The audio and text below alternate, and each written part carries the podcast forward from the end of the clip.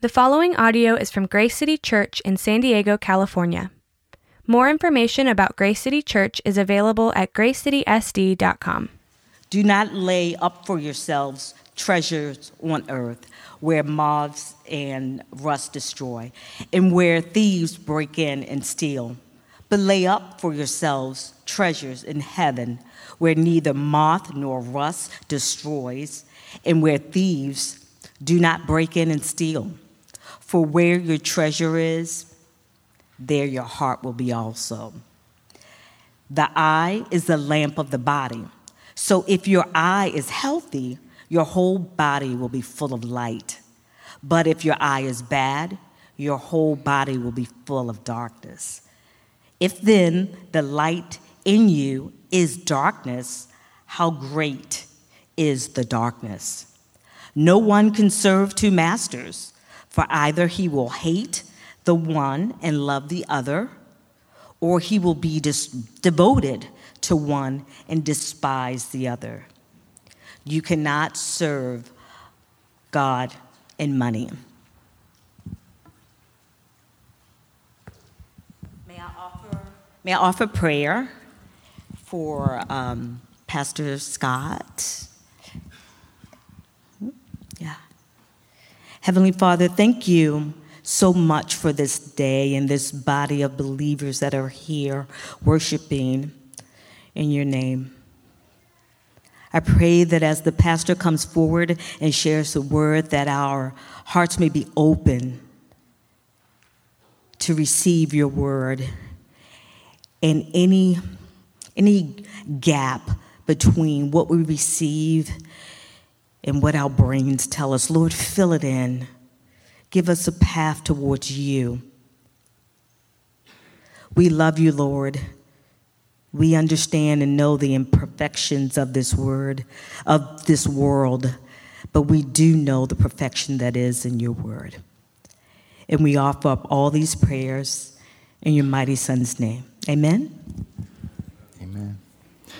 All right, if I haven't met you yet, my name is Randall, and the, I'm the pastor of Grace City Church. And I'm thankful for this morning. You know, this past week, I got to go to a conference. Um, for Grace City, it was five years ago uh, that me, my family, some others came together and planted, started the, the, the process of planting Grace City Church. And so we were able to celebrate five years uh, this past month. So praise God, right? That's awesome. And I'm excited because right now we're in this process of, of two churches becoming one. And so at this conference, it was like leaders and, and pastors from all over coming together. And the, the, the theme of the conference was uh, the great collaboration. And they were talking about John 17, and they were talking about Jesus' uh, church coming together for the kingdom. And that was the theme of the conference. And so I actually went to one of the breakouts, and the breakout was written by a guy who uh, wrote the book on churches coming together like we're doing. Uh, name is Jim Tomberlin. And so I'm sitting in the breakout talking with him and listening to his, his uh, message about this. He said, I haven't seen this many people in this breakout ever. The, the, the room was just packed with people talking about what we're doing, the unity between two churches coming together for the glory of Christ. And so the, the amazing thing is, it's not just us, but God is doing something across this nation and even across the world. Because I was talking with my friend John, who is head of our greeting team here, and he said, You know what? My, I was talking with my father in law who's in Korea, and he's watching what's happening here, and he's a pastor, and he's getting older in age, and he's so, he, started praying about it, and there's a younger pastor that now their churches are coming together. And he says, This doesn't happen in Korea. Doesn't happen. He says, So that is actually what's happening here is inspiring people around the world. There's something bigger that God's doing. And so we're talking about being together for the city, for the sake of the gospel. This is about the kingdom. The kingdom. God's kingdom. And what we've been talking about is the Sermon on the Mount, right? This past year. We've been going through the Sermon on the Mount, and Jesus has been talking again and again about the kingdom of heaven. The kingdom of heaven. The kingdom of heaven. But many times, what we can do is we can build our own little castles. My little castle, my way. And Jesus is saying, no, you need to break out of that and understand this is a lot bigger than us. This is about God's kingdom. And so we're in the Sermon on the Mount. We're looking at this text today from Matthew 6, uh, looking at verses 19 through 24. And this is an important text because today the message is this the lasting treasure. The lasting treasure.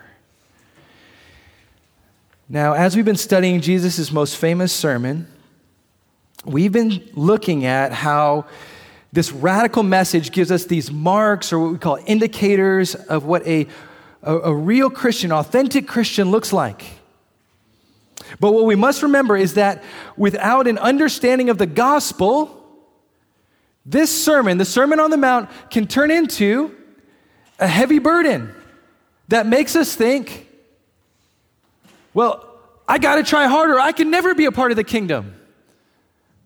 I was talking to my friend Richard this morning, and Richard said, Man, sometimes when I hear you preach, it sounds like I could never get in. I said, Well, that's the first half.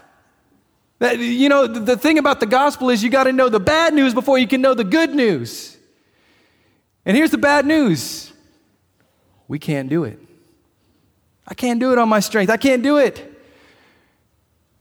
But you got to listen to the end, right? So here it is. It's, it's the good news that it's only in Jesus. And we were, we were laughing about that after he said, Is trusting in God? I said, Yep, that's what it is. It's trusting in God, not in myself. And so, as we're listening to this message today, I want us to get this. This is an invitation into seeing that Jesus is the only one that lived a perfect life. And that as we place our trust in Him, not in ourselves, that He changes us. God changes us from the people we currently are to people we could have never been on our strength. Amen? And so that's what we're talking about today. I, I, love this quote. I saw this this past week. I think it really was helpful for us as we're talking about the Sermon on the Mount. It's by a guy, Joshua Ryan Butler. Here's what he says Jesus doesn't lower the bar so we can all jump over it, He raises the bar so we all find ourselves underneath it. Sermon on the Mount, right? This paves the way for His grace rather than our performance being the means of entrance into his kingdom. Too many Christians think being all about grace means denigrating the law or minimizing divine ethical standards. Jesus moves in the opposite direction. Being all about grace means finding yourself in the company of sinners before Jesus, the crucified King, who, though sinless, bore the weight and penalty of our punishment to restore, raise, and make us whole. Friends, all of us, if we stood before the Sermon on the Mount, we would say, I'm guilty. But by the grace of God, he says, I've already done it. And so our hope is that you see Jesus did it. And that as we, as believers, trust in him, that's what salvation looks like. That's what it means to be a part of the kingdom of God. And so, starting in verse 21, Jesus co- uncovers uh, really the, the, the, sin that just kind of lives still deep within us in our lives. And he addresses it. It's this the deepest motivation for life. He says, For where your treasure is, there your heart will be also.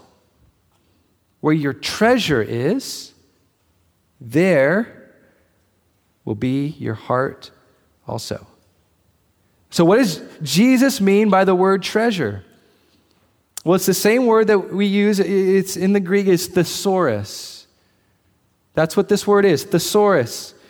And this is a storehouse, okay? And so Jesus says, You have a storehouse in your heart. And commentator D.A. Carson gives us this helpful diagnostic to, to discover what our treasure and what is in that storehouse and what's really deep down. He says this He says, We think about our treasures, we are drawn toward our treasures.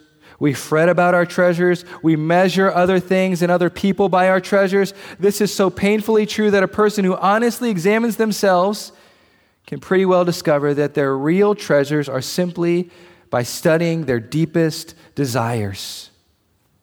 Their deepest desires.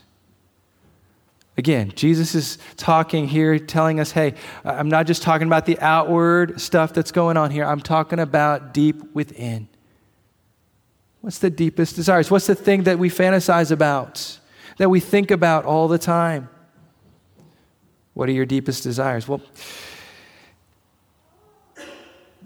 Jesus says that's where you'll find your treasure. And in, in verse 24, he identifies money or mammon is the Greek which means this greedy pursuit for more. There's this greedy pursuit for more. And he says, This is the vehicle that fuels our greatest desires. So that's why it's been said before show me your checkbook and I'll show you what you treasure.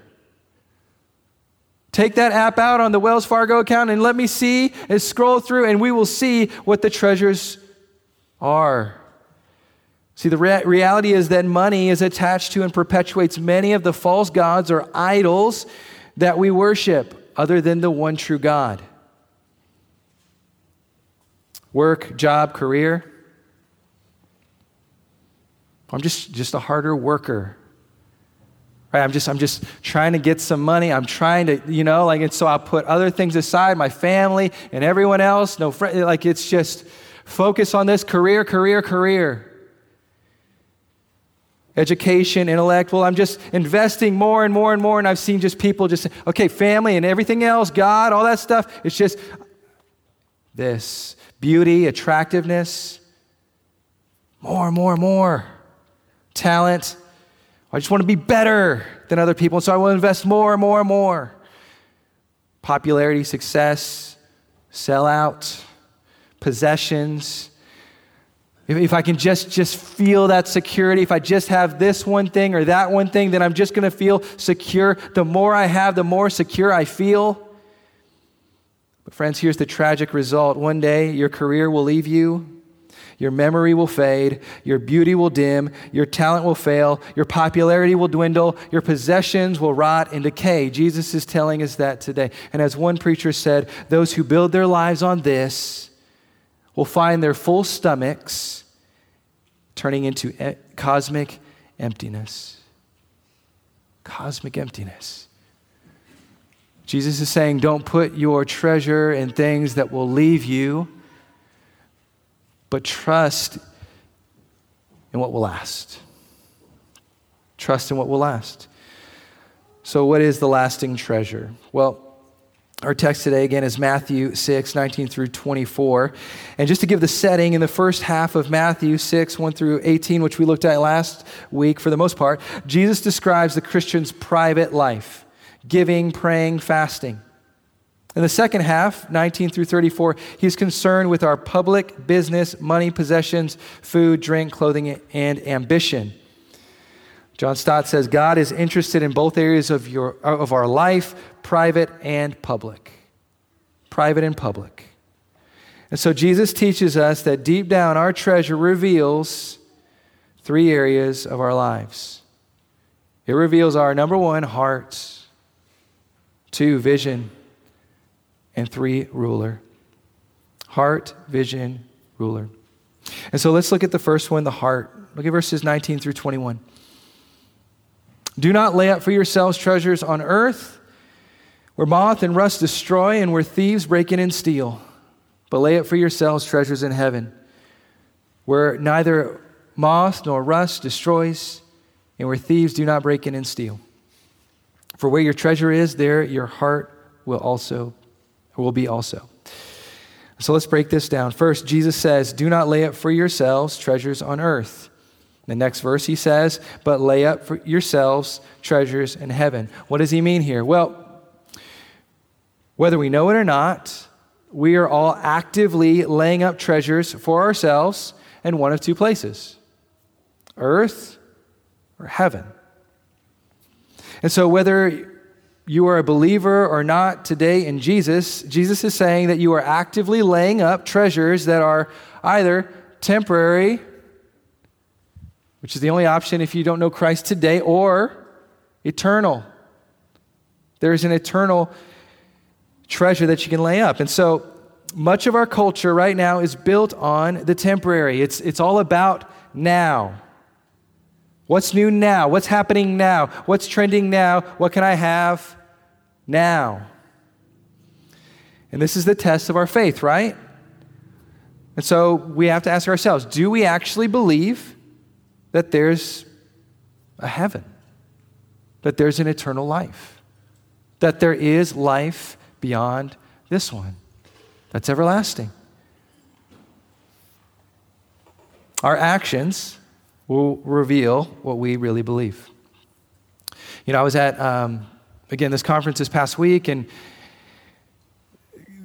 uh, the, the church planting organization that we planted with Stadia got the hotel for, for us, and, and it was really nice, you know. And so go up into the hotel room and walk in, and it's a nice room. And I'm staying for, you know, three, four days. But I want you to imagine for a minute if I walked into the hotel room and I looked at the TV, I said, you know, that's a, a decent sized TV, 40 something inches. But, you know, one of the things that I, I realize I really like to watch TV. So I'm going to go down to Best Buy right now and I'm going to go get a 70 inch. And so I go, you know, purchase a 70 inch, bring it into the hotel room, put it up on the, Look at the bed. You know, the bed's kind of comfy, but you know, I know that there's more comfy beds out there. And so I'm going to go over to Mattress Firm or somewhere like that and start to look around and see if there's a more comfortable mattress. And so I go, I buy this mattress instead, and I bring it up and I haul it up into the elevator and I get it into my room and I push it in there. I said, that's better.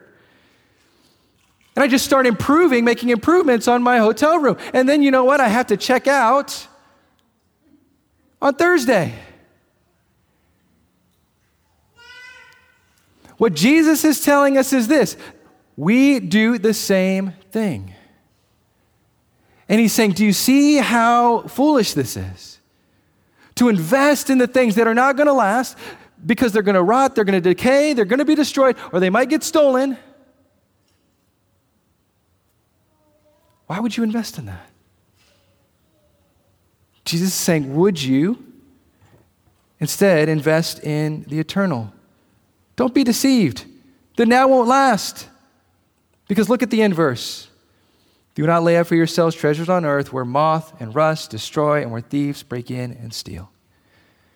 You know, some of us have had to learn the, the hard lessons. Maybe we've had something stolen from us before, right? It's just, it's not a good feeling.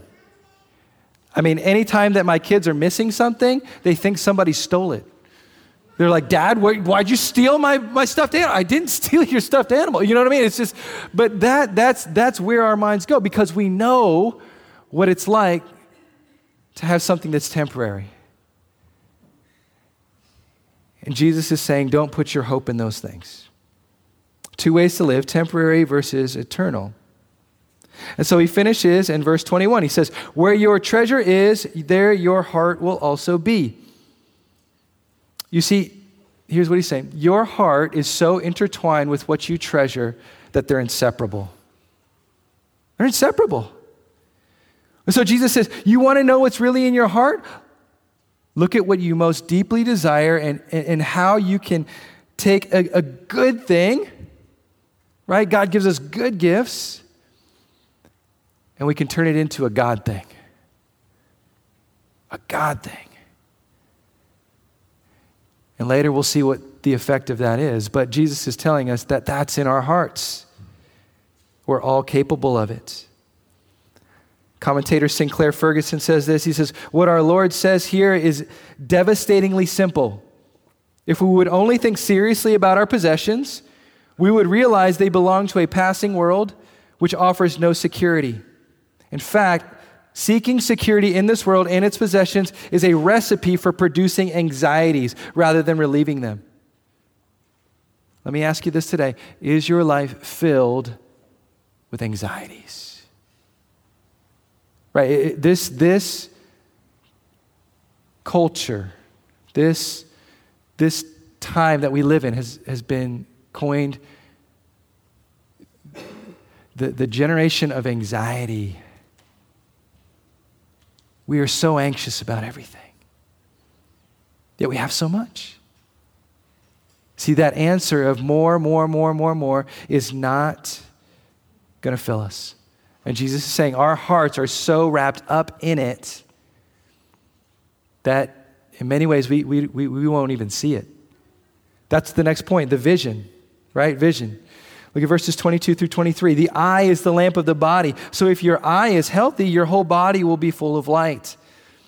But if your eye is bad, your whole body will be full of darkness. If then the light in you is darkness, how great is the darkness? Now look at verse 22. He says, The eye is the lamp of the body.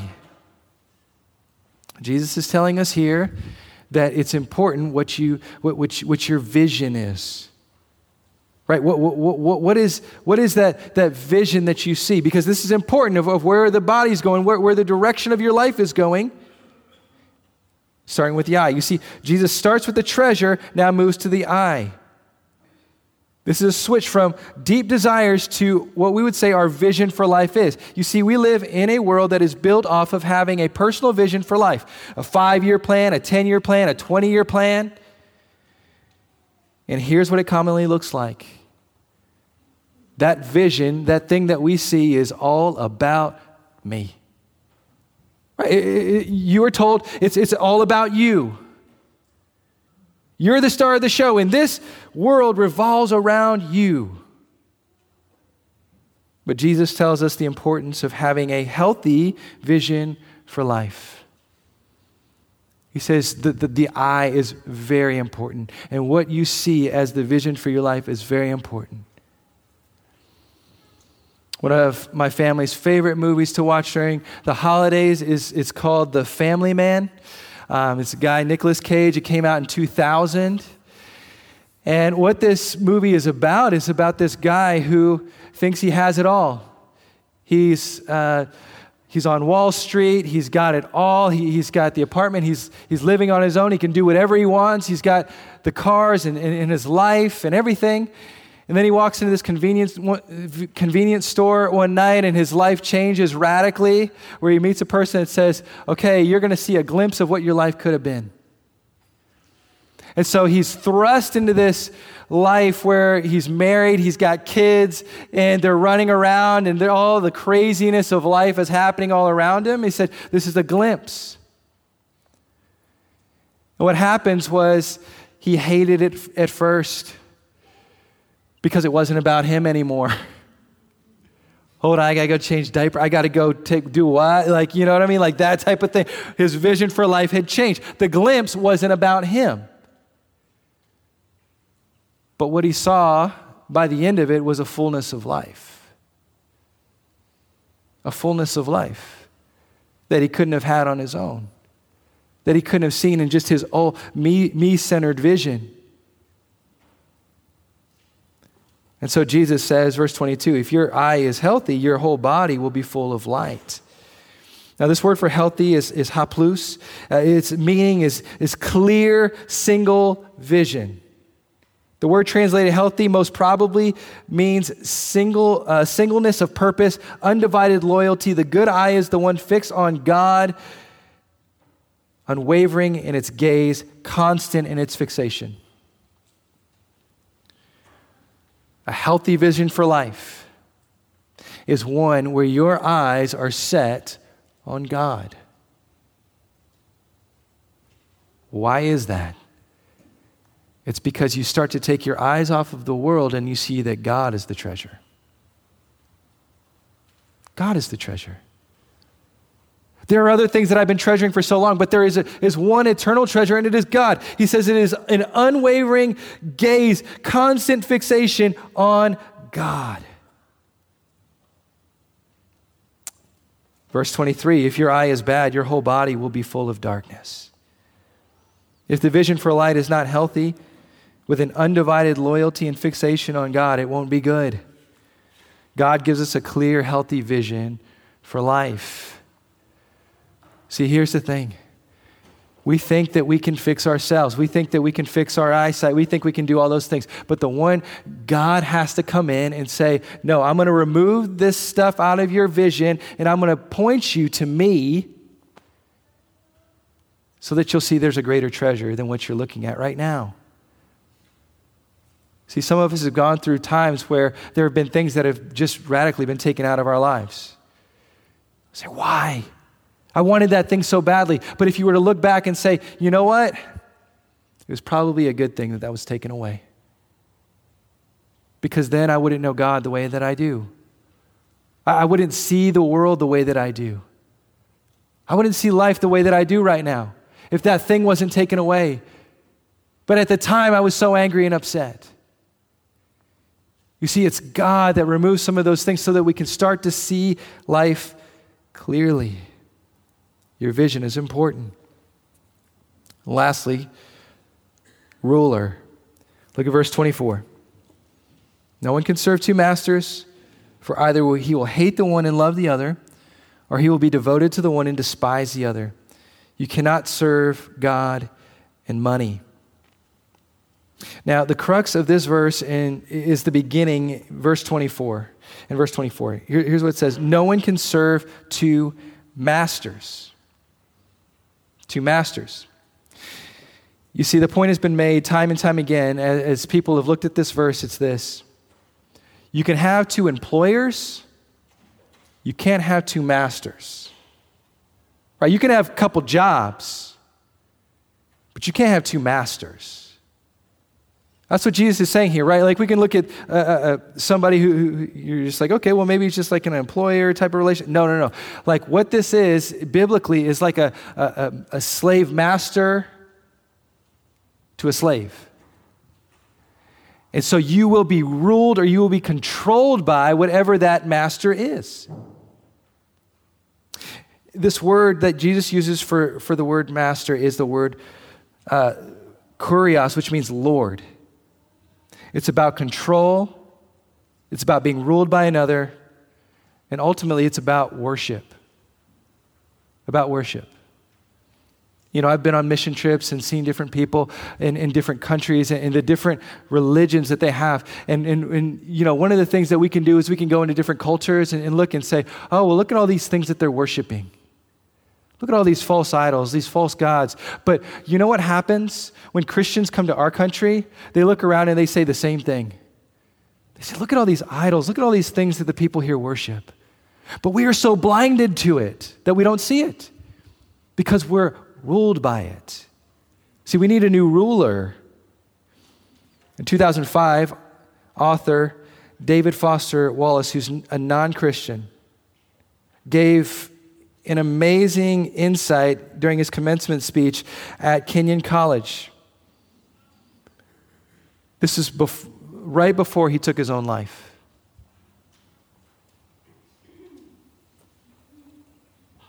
But here, here he, he makes this point very clear. Here's what he says He says, In the day to day trenches of, li- of, of adult life, there's actually no such thing as atheism.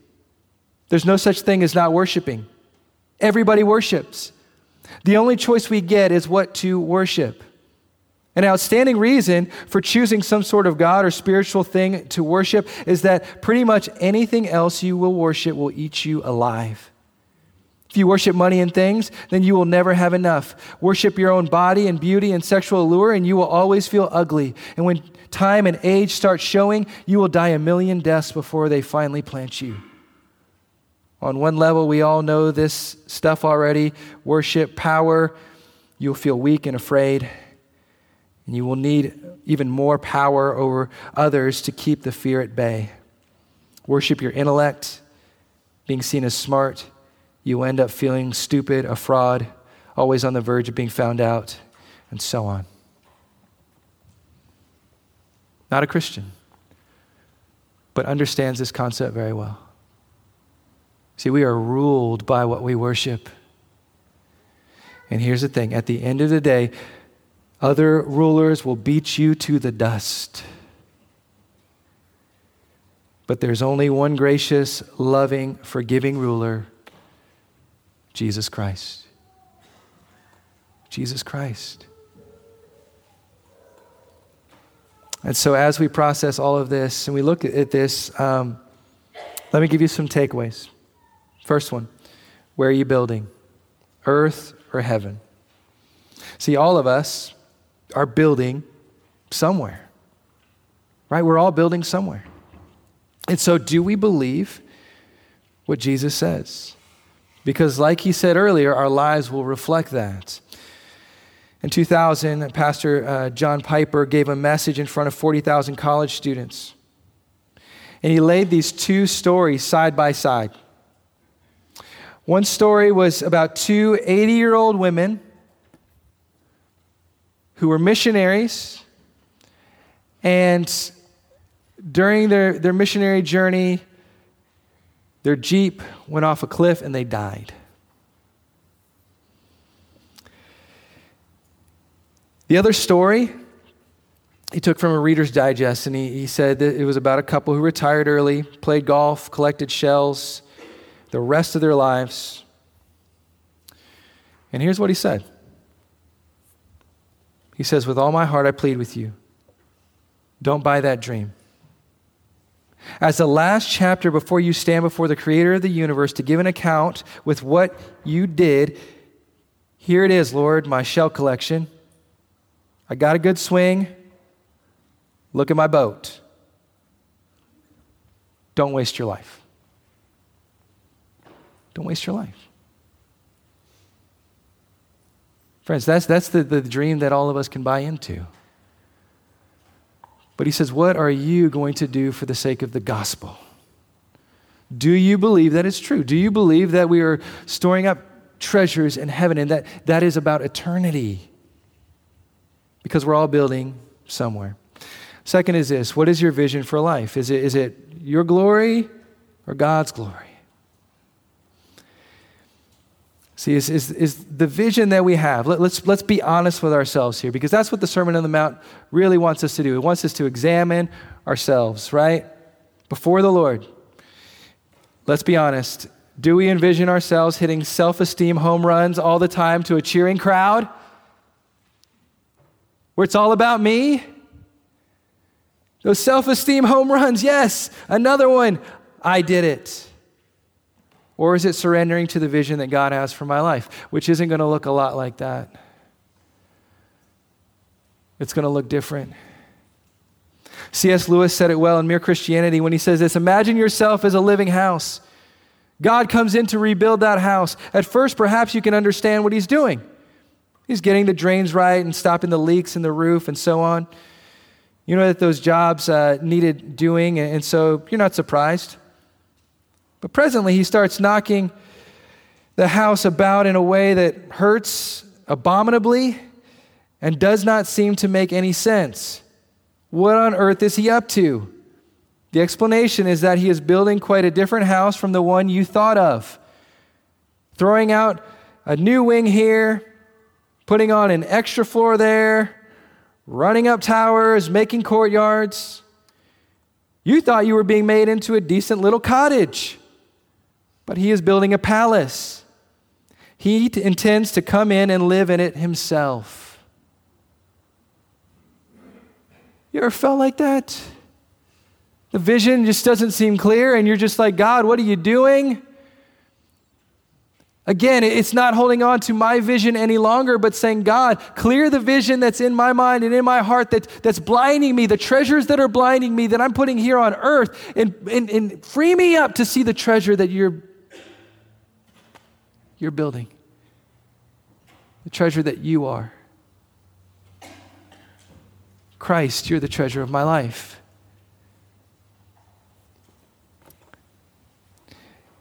Let me tell you something. We, we, can, we can, well, let me read verse 23. He says, If then the light in you is darkness, how great is the darkness?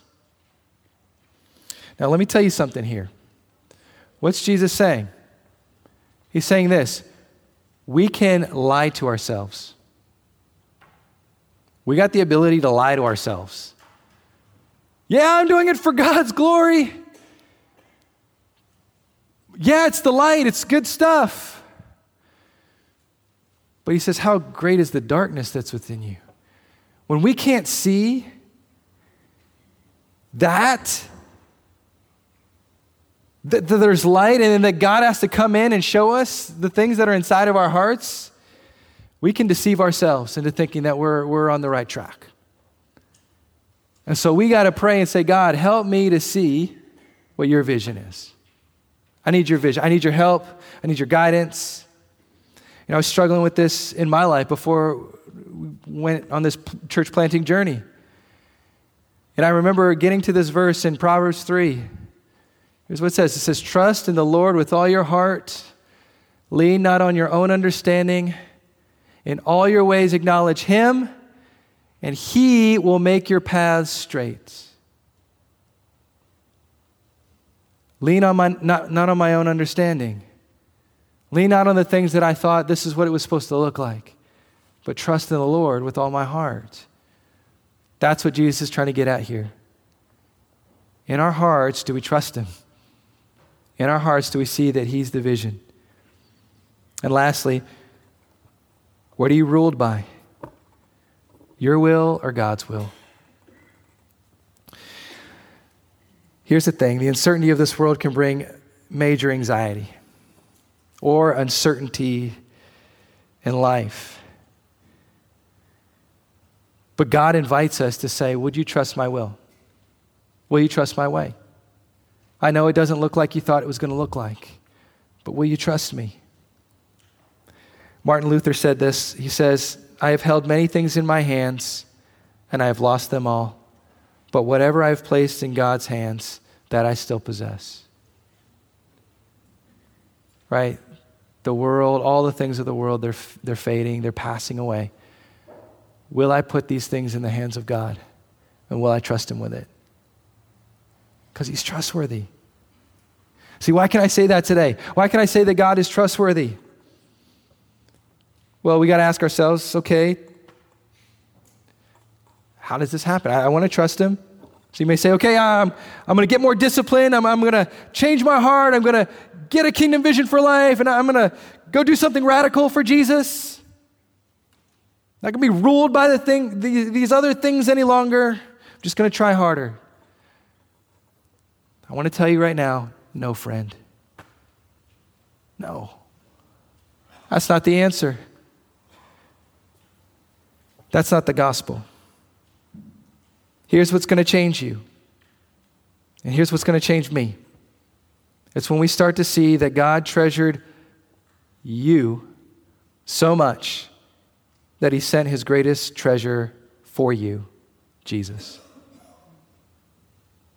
He sent his greatest treasure for you, Jesus. It's when you, see that God treasures you and loves you so much that he'd give you his very life.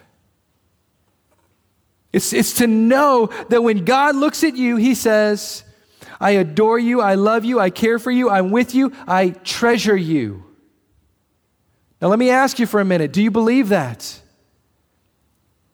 Because as we were sitting here week and a half ago with some guys, and we're talking about this very idea that God could love you despite all the things that you've done, that's hard to take in. That's hard to believe.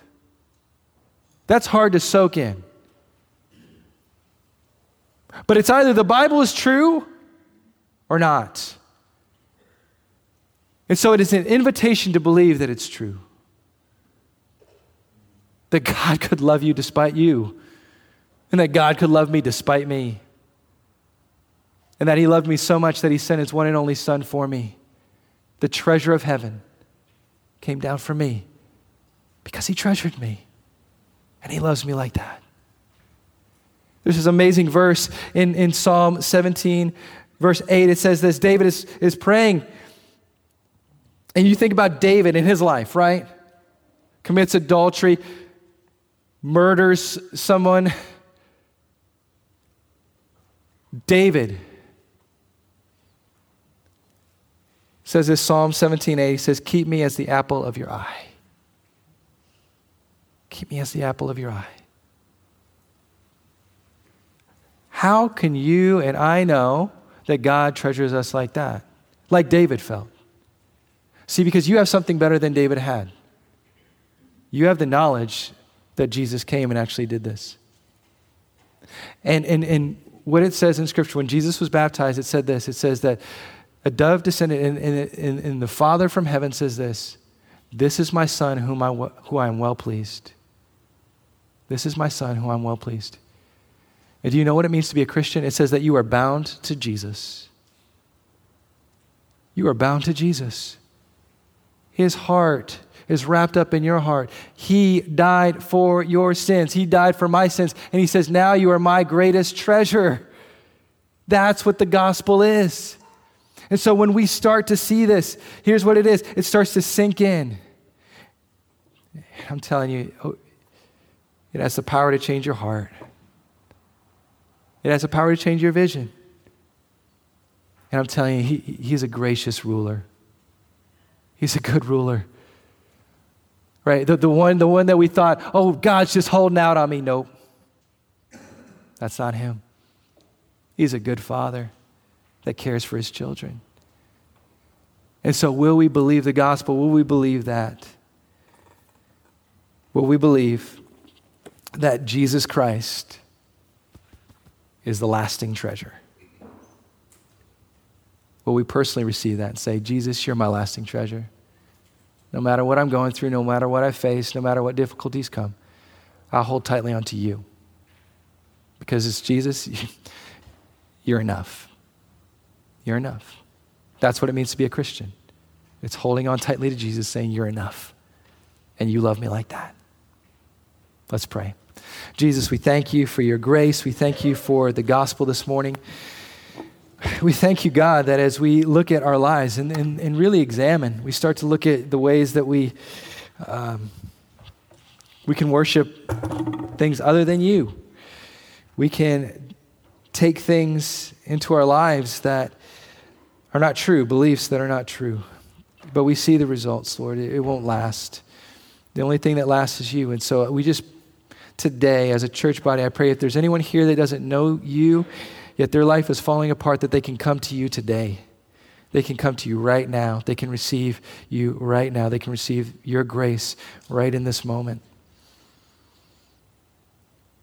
Lord, I pray if we've believed it, yet really struggled with believing it, I pray like the man who came to you and said, Help me with my unbelief.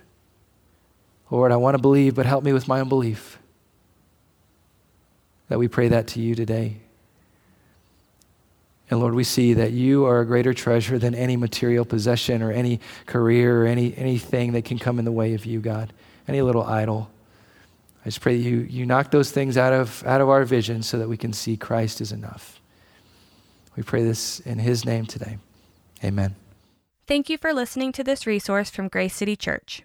If you found this helpful, feel free to share it and enjoy more resources at gracecitysd.com.